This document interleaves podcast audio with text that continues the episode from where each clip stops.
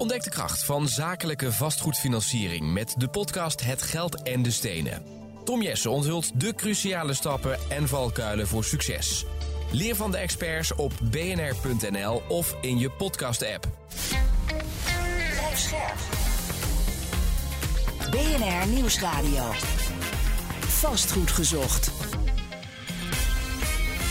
Maarten Bouwhuis en Maarten de Gruiter.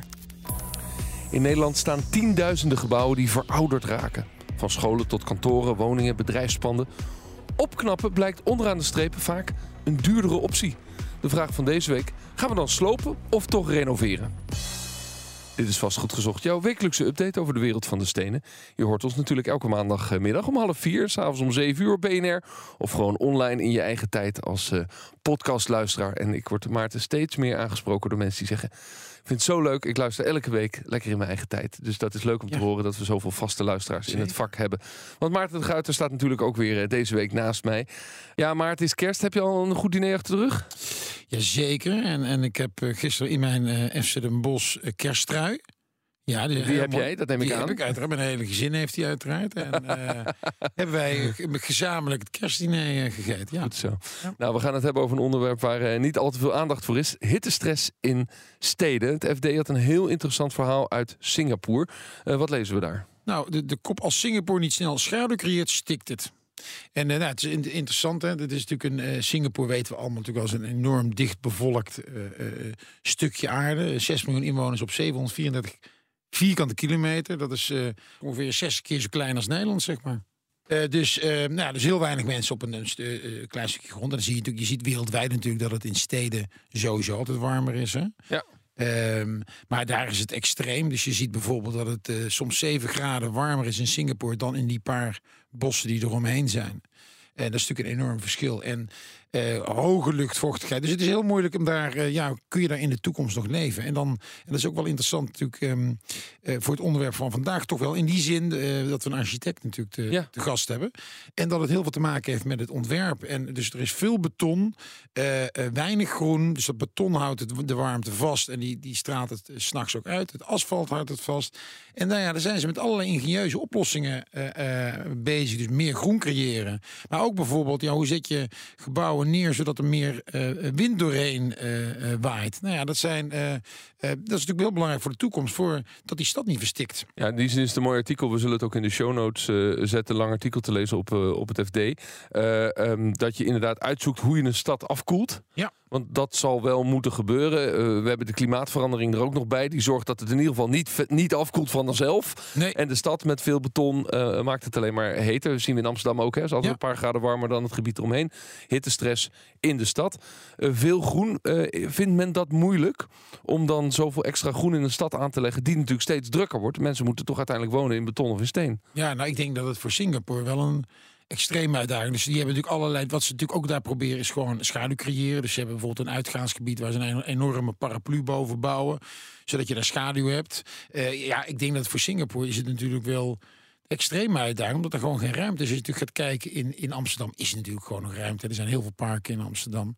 Parken waar we eigenlijk nauwelijks nog kennis van hebben. Nou, het Rembrandt Park is een goed voorbeeld. Eén grootste park.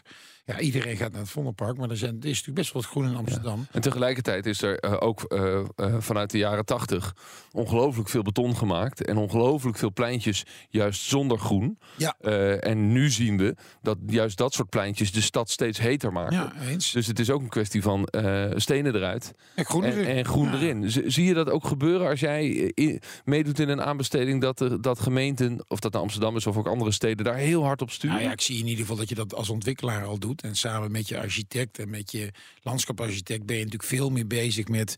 Het heeft niet alleen te maken met de warmte natuurlijk, want daar, daar kun je nog iets van vinden in Nederland. Hè, zeker in vergelijking met Singapore. Maar ook gewoon natuurlijk de leefbaarheid van zo'n plein. En, en, en ja, wij zijn in, in, bij het Rembrandtpark een groot project met drie kantoorgebouwen met een plein in het midden. Ja, daar zijn we natuurlijk enorm veel aandacht juist besteden aan. Ja, hoe trek je eigenlijk dat bestaande park nog meer je gebouw? Niet alleen je gebouw in, maar ook zo'n plein op. En, uh, dus ik denk dat dat al enorm gebeurt. Vastgoed gezocht. Office Winhov is uitgeroepen tot architect van het jaar. En deze award wordt jaarlijks uitgereikt door ArchitectenWeb.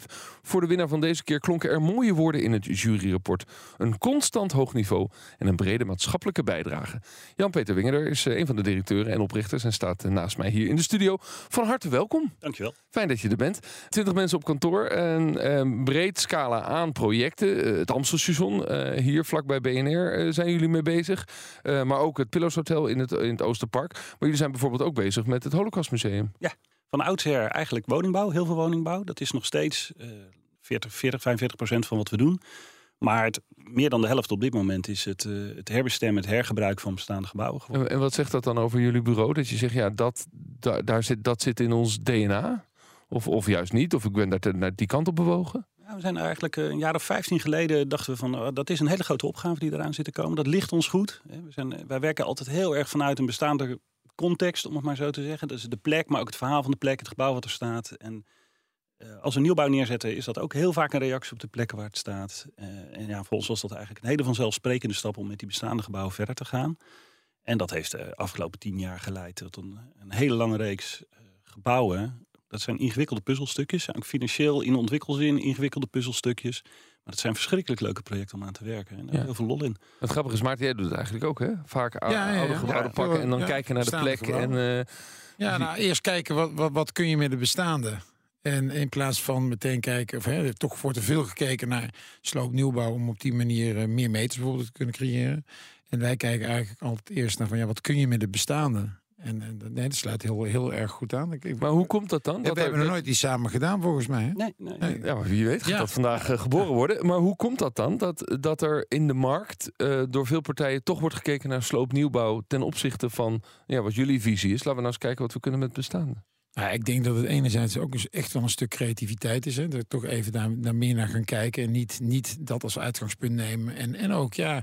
Uh, uh, misschien ook soms niet de goede drijfveer. Toch denken dat je meer meters kan maken. Terwijl bijvoorbeeld ook gewoon uh, uh, financieel kan het ook interessanter zijn. Bijvoorbeeld, je kunt soms... Hè, de Parool Troutoren is een goed ge- voorbeeld van een project van ons. Ja, daardoor hebben we ook heel snel kunnen werken. Dus was het ook heel snel opgeleverd. Ja, dat is, dat is, als je er financieel gaat kijken, is dat ook natuurlijk een heel erg belangrijk aspect. Ja, nou, hoe je dat nou aanpakt, uh, wil ik straks ook nog even met jullie over doorpraten. Maar eerst even de fase van het project waar je erbij betrokken wordt. We weten, de architecten zitten altijd aan de voorkant. Of zeg je van, nee, ik heb daar toch een ander visie op, ik wil nog eerder betrokken worden? Of wat, wat tekent jullie over wanneer je aanhaakt? Ja, dat, het, het grappige aan die bestaande gebouwen is dat verschil dus heel erg. Hè? Wij werken ook rechtstreeks voor gebouweigenaren. Die bedenken op een gegeven moment van shit, ik heb een probleem. Dat gaat niet goed met dat gebouw. Dan zit er geen partij tussen. Dan komen we met die partij in contact. Dan heb je rechtstreeks een, een gesprek over wat zijn de mogelijkheden, wat kun je programmatisch doen. Dus dan zit je vaak heel erg vooraan in het project al... vol onderzoekjes te doen. En dan, nou, dan bouwt zich daar langzaamaan een team rond een idee. Dus dat, soms zitten we helemaal vooraan. Maar soms is het ook heel klassiek dat er uh, een gebouweigenaar is... en die zet er een ontwikkelaar tussen. En uh, uh, dan kom je als architect, uh, laten we zeggen... als eigenlijk de, de Excel-sheet al in elkaar gezet is, dan kom je aan boord. Ja, de, je, je kijkt er ook bij alsof je dat niet fijn vindt. Nou, wat ik merk bij die bestaande gebouwen is... dat is, dat is toch een wat andere tak van sporten dan nieuwbouw. Uh, nieuwbouw laat zich veel makkelijker aan de voorkant uitrekenen. Terwijl die, die, echt dat omgaan met bestaande gebouwen... vaak zit ook de clue in, wat Maarten ook zegt, dat verdichten... of dat slim bijbouwen of dat slim programmeren. En ja, daar zit een andere vorm van creativiteit in. Ja, tegelijkertijd heeft die ontwikkelaar natuurlijk ook zijn ervaring... en ja, zijn Excel-sheet. En dus het moet wel uit. Willen ze dan toch een beetje naar je luisteren, Maarten? De architecten? Nou, nee, architecten eigenlijk een beetje van nature luisteren die heel slecht... naar de ontwikkelaar. Maar uh, nee, dus zonder dolle luisteren echt slecht. Maar, um, uh, nee, maar ik denk dat dat is ook heel goed. Ik maak natuurlijk een beetje een lolletje van. Maar ik denk juist dat dat spel tussen die opdrachtgever... die ontwikkelaar en die architect... dat is juist heel erg belangrijk... voor het proces, die moeten elkaar continu uitdagen. En dat is inderdaad, gebeurt het heel vaak natuurlijk... dat die architect dingen wil en dat er, waarbij de ontwikkelaar zegt van... ja, maar dat, dat kan niet uit, want eh, uiteindelijk moet het sommetje kloppen. Ja, ja, dan ga je toch zo lang met elkaar schaven en duwen en trekken... en dan komt er toch vaak iets heel goeds. Maar, maar dat, dat werkt natuurlijk het beste als je die architect vroeg betrekt. Tuurlijk, ja. Maar ook niet te vroeg. Nee? Ook niet te vroeg. Nee, wij, wij maken ook wel mee dat bijvoorbeeld... het geval van een, uh, van een eigenaar van een locatie... Uh, die niet ontwikkelaar is, niet eerst een ontwikkelaar erbij betrekt, maar eerst een architect. Ja, en dat is ook niet verstandig. Nee. Het is spel. Het is echt ja. spel wat je samen moet spelen. Dat is echt uh, evident. Dus je moet eigenlijk met z'n drie om tafel komen. Ja, dat gebeurt ook feitelijk uiteindelijk natuurlijk wel. Ja. Nee, dat, dat is ook leuk daaraan. Maar en overigens ook die eigenaar erbij hebben. Uh, zeker als dat ook de eindgebruiker is. Dan is het echt superleuk. Dan is ja. dat spel gaat dan ook over drie schijven. En niet over nou, want soms traditionele sta je als architect wat verder van die eindgebruiker af. En dan zit die ontwikkelaar ertussen. Ja, een aantal van die projecten zijn natuurlijk eigenlijk voor anonieme eindgebruikers voor ja. ons. Als wij oh, als ja. met een project ja. beginnen, dan is die eindgebruiker vaak ja. nog niet bekend. Maar bijvoorbeeld bij dat Pillows Hotel, waar we ja. het over hadden. Hè, daar is gebouweigenaar en de ontwikkelaar en de eindgebruiker. Dat is het allemaal in één hand. Nou, dan heb je een heel bijzonder project bij uh, met elkaar. Omdat je heel goed kan doorschakelen van wat wil je in het eindgebruik? Wat zien we hier als mogelijkheden? Dus die creativiteit ja. die bij al die partijen zit, die kan je optimaal gebruiken. Voor alle mensen die wel eens in het Oosterpark zijn geweest. Uh, aan de noordkant van het Oosterpark, eigenlijk aan de rand van ja, de S honderd van Amsterdam. Daar staat een heel groot gebouw, dat park in. En dat hebben jullie mogen uh, renoveren, opknappen, een nieuwe functie kunnen geven. Neem eens ons mee in welke mate dat gebouw, dat Pillows Hotel, jullie uh, signature ook een beetje is. Ja, signature, dat is een, ja, een mooie vraag. Ja, ja. Nou, nee, wat er gebeurt bij zo'n gebouw, dat is, dat is dan heel lang een universiteitsgebouw. Het is een ontleedkundig laboratorium. Nou, er stond een groot hek omheen en koelcellen in het achterterrein. Uh, dat was dan de rug naar het uh, Oosterpark. En enerzijds heeft die stad, jullie hebben het net over hittestress... Ja. die ambitie om dat park uit te breiden. Ook omdat die parken in Amsterdam echt steeds belangrijker worden. En die zeggen van, ja, we willen dat gebouw in het park hebben. Dus een soort stedelijke ambitie die er ligt. Aan de andere kant...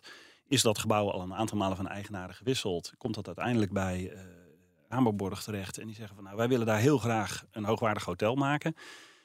Um, maar zo'n hotel, dat is een enorme uitdaging voor dat bestaande gebouw. Dat, we hebben in dat gebouw het, het, het nuttige oppervlak verdrievoudigd. Dat zie je niet aan de buitenkant. Maar er zit gewoon echt drie keer zoveel nuttige vierkante meters in dat gebouw... als dat je uh, ziet. En wat we ook gedaan hebben, is dat hele park om het gebouw heen gelegd. Ja, dus de ambitie van de stad en de ambitie van die opdrachtgever. En hotels zijn echt ingewikkelde puzzelstukjes. Helemaal bij elkaar krijgen. Ja.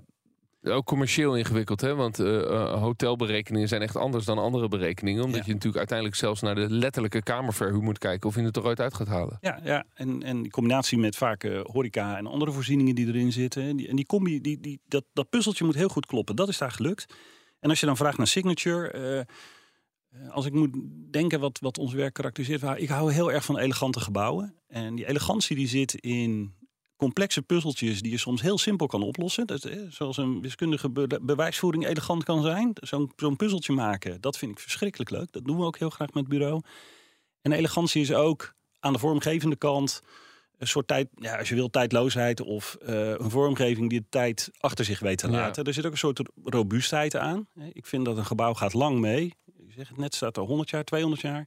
Dus zo'n gebouw moet gewoon mooi, mooi door de tijd heen gaan. En uh, nou, dat ik, is wel waar. Nou, we we, we, dat, is, dat is natuurlijk ook wel interessant uh, als je gaat kijken. We kijken hier uit op het Amstelsjuson. Ja. Als je bijvoorbeeld kijkt, er zijn natuurlijk in, in het land en verschillende stations uh, gesloopt. Uh, Den Bosch uh, bijvoorbeeld, hè, maar een mooi uh, treinstation eigenlijk. Je, je zou toch hebben gezegd, ooit toen het neer werd gezet... dat hebben mensen toch ook, ja, niet bij de radio... maar zo naar elkaar gekeken en gezegd van... nou, dit is echt een tijdloos station. Ja. Hoe halen we het dan in ons hoofd om ja, toch dat soort dingen te slopen? In de jaren tachtig was er dus nog geen vastgoed gezocht. Ja, maar, nee, dat, dat is dramatisch.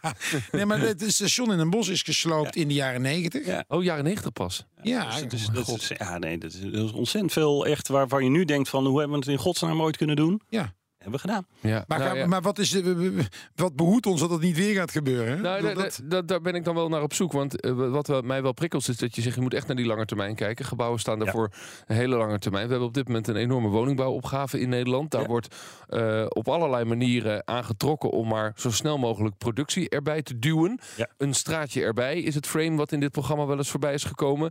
Uh, fabrieksproductie en dat maar snel neerzetten voor tweehonderdvijftigduizend euro per woningkie. Uh, zeg je dan, ja, dat moet waar gebeuren, dat is wat het is? Of vind je dat, uh, doet het je pijn? Ja, deze doet me pijn. Ja? Ja, ik vind het... Dat, het, het, het de, dat straatje bij, dat verdient echt de marketing award van het jaar. Hè? Dat, dat vind ik echt fantastisch wie dat bedacht heeft. Vastgoed gezocht, geschopt. Ja, nee, het is een fantastische frame die gemaakt wordt, waarbij... Wat, wat, wat gebeurt er nou eigenlijk? Er, wordt, uh, er worden locaties gezocht voor de overcapaciteit van... En dan zeg je maar eens heel even hard, hè, de nondescripte uh, productiediarree van de woningbouw. Want dat is ook een belangrijk deel van die woningbouw. Dat wordt gewoon neergepland.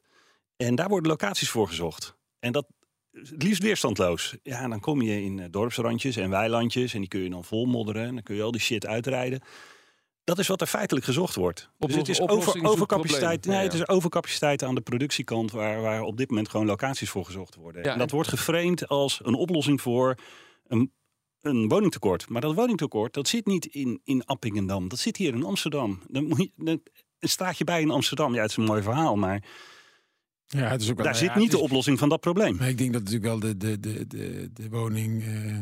Een nood, of als het al nood is natuurlijk. Hè, maar die, die is natuurlijk wel breder dan alleen uh, Amsterdam. Hè. Dus ja, nee, dat... uh, die is natuurlijk uh, misschien niet in Delfzijl, maar verder is hij natuurlijk best wel breed. Maar ik vind, ik vind jouw reactie is natuurlijk wel geweldig. Maar als je natuurlijk ook naar jouw uh, website bijvoorbeeld, als mensen die moeten even naar jouw website gaan, gaan om te kijken wat voor schitterende dingen jullie... Uh, allemaal hebben gedaan en dan, ja, dan, dan past jouw reactie daar ook ja, wel in. Maar, maar ik word, boos van, ik nee, word maar, boos van die frame. Dat, dat, snap dat vind ik, ik verschrikkelijk. Maar dat snap ik. Maar de, de verkiezingen gingen uiteindelijk over uh, de woningnood. Ja. Uh, uh, en dat probleem is urgent. Dus er moeten woningen bij. Ja. Uh, maar jij zegt, uh, ja, maar let op dat je blijft investeren in kwaliteit. Maar tegelijkertijd moet dat wel met een hoge kwantiteit, zeg ik dan. Ja, dat, dat bedoel, die, die kwantiteit is evident.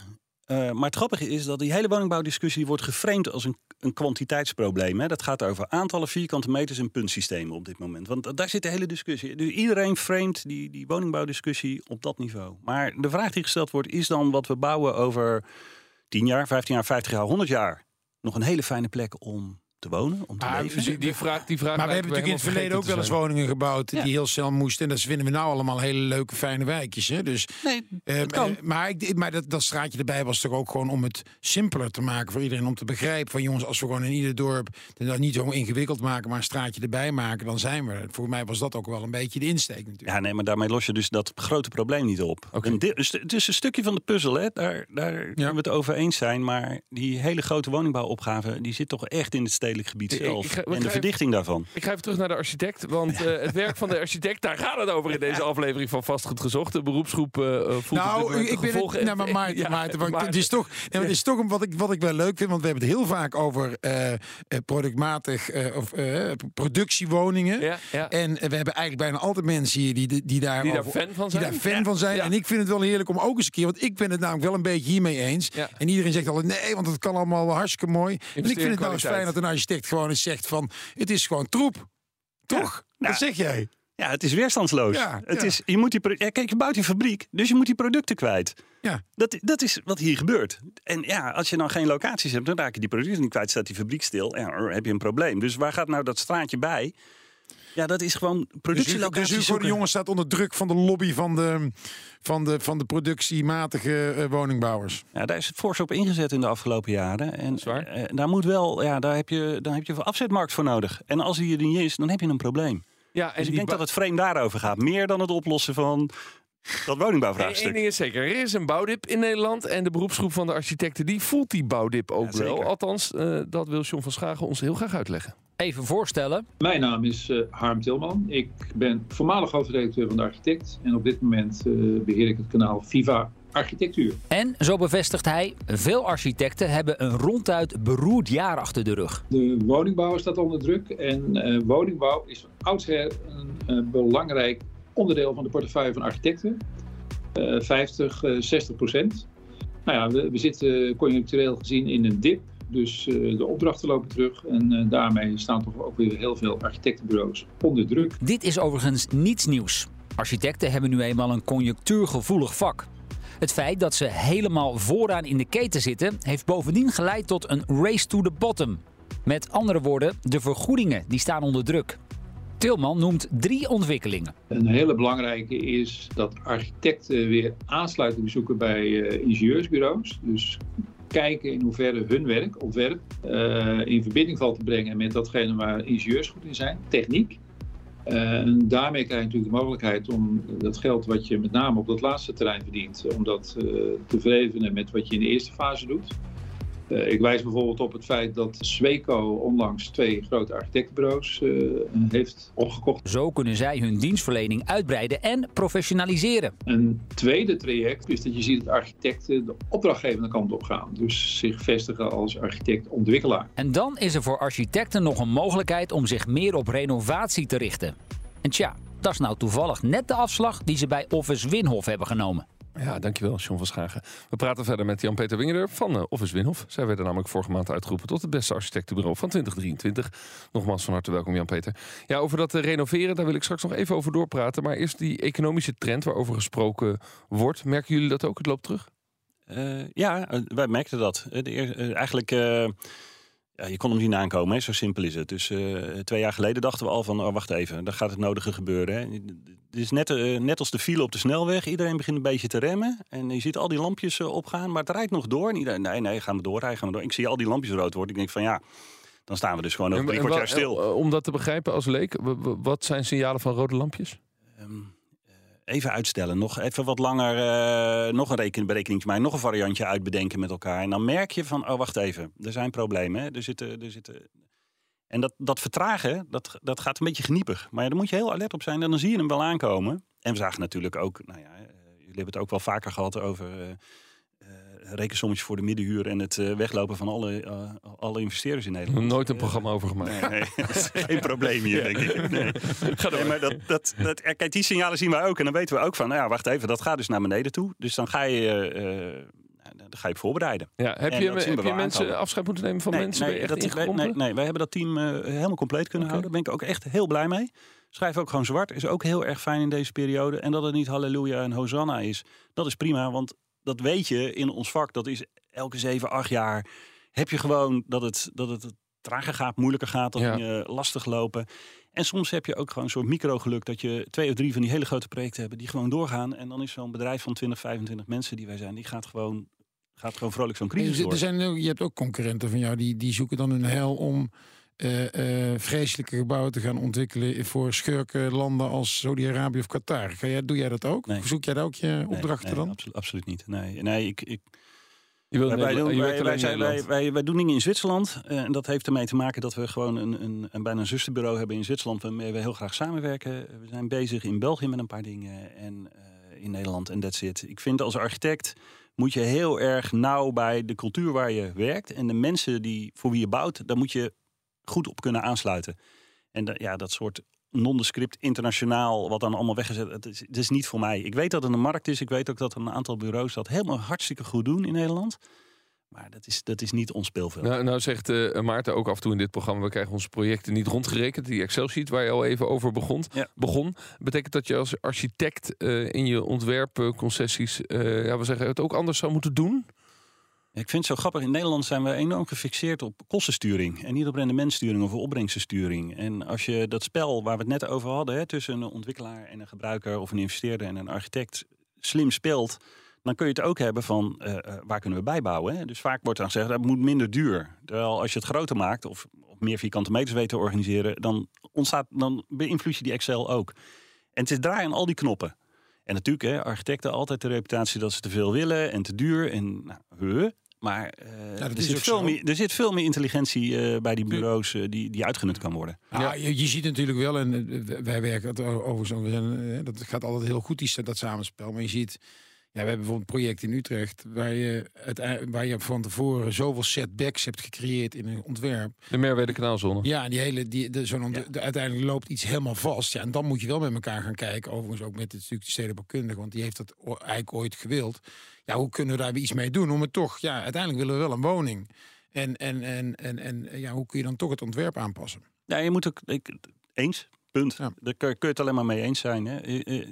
Ik werk als uh, supervisor voor de gemeente Amsterdam. Ik werk aan Strandeiland als uh, supervisor. Daar ligt een best heel erg ambitieus stedenbouwkundig plan.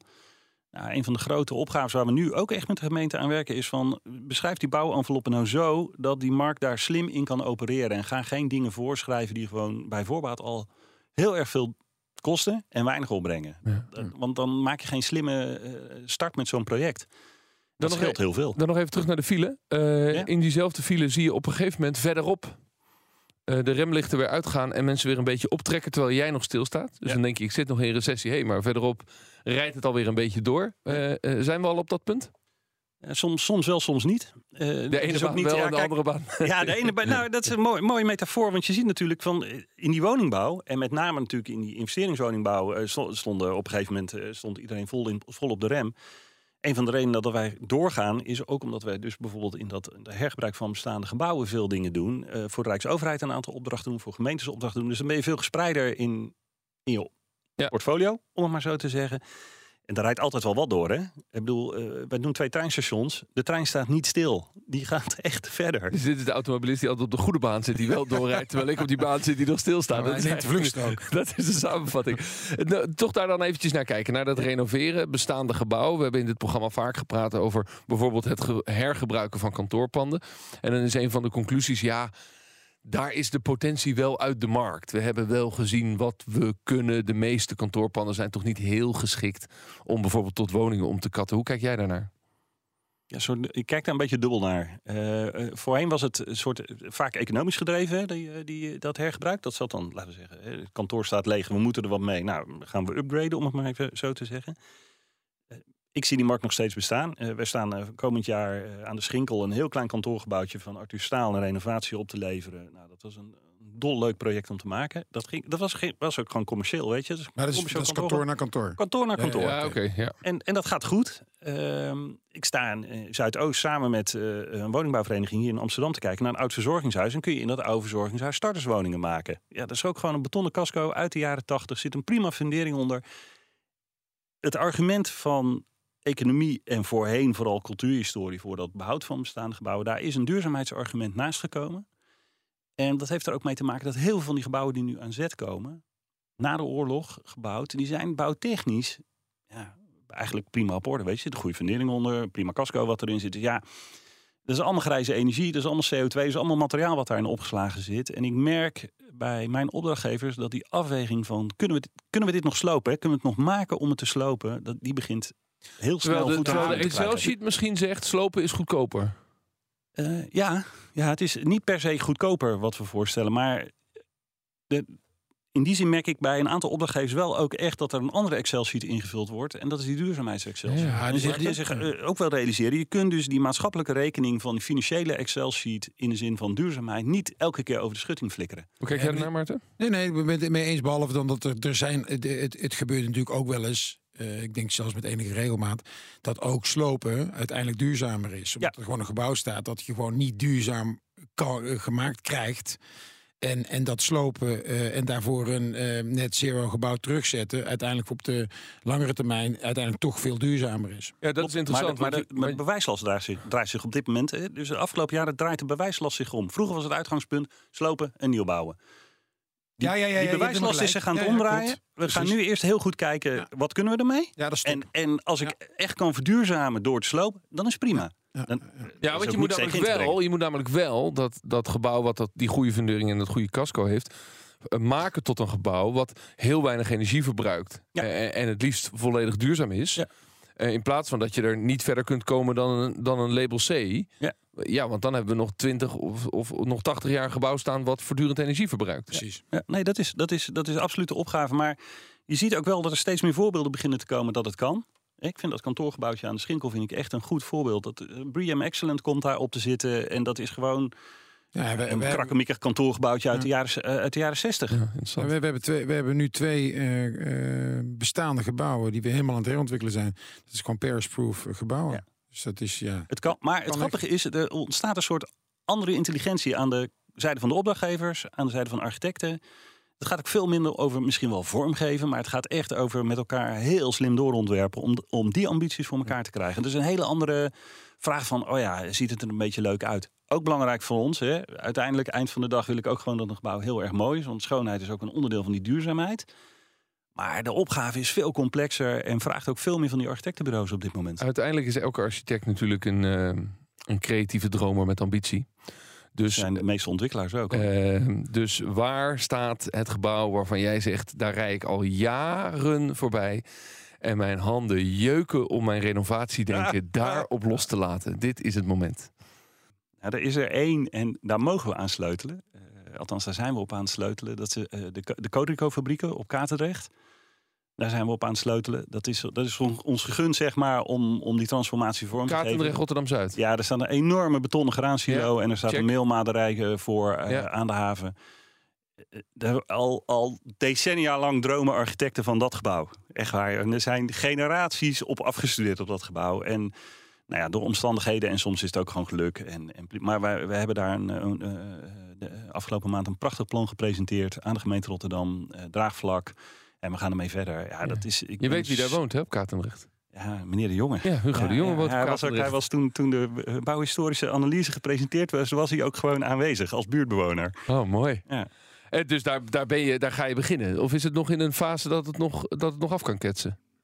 Nee, nee, we zijn, we zijn behoorlijk ver. Ja, en, en, en, en wanneer, wanneer het gaat beginnen en hoe het gaat beginnen, dat is altijd eh, dat is het spel. Maar uh, we zijn, ja, dit, dit is wel antwoord op jouw vraag. Waar droom je van? Van zo'n gebouw droom ik. Dat is, dat is fantastisch ja. om aan te werken. Oké, okay, nou dit programma is er nog tot in de lengte der dagen. Dus als het geopend wordt en het is af, dan komen we live uitzending maken. Ja, leuk. Toch, Maart? Ja, ja, precies. Jan-Peter Wingender van Office Winhov, dankjewel. Fijn dat je er was.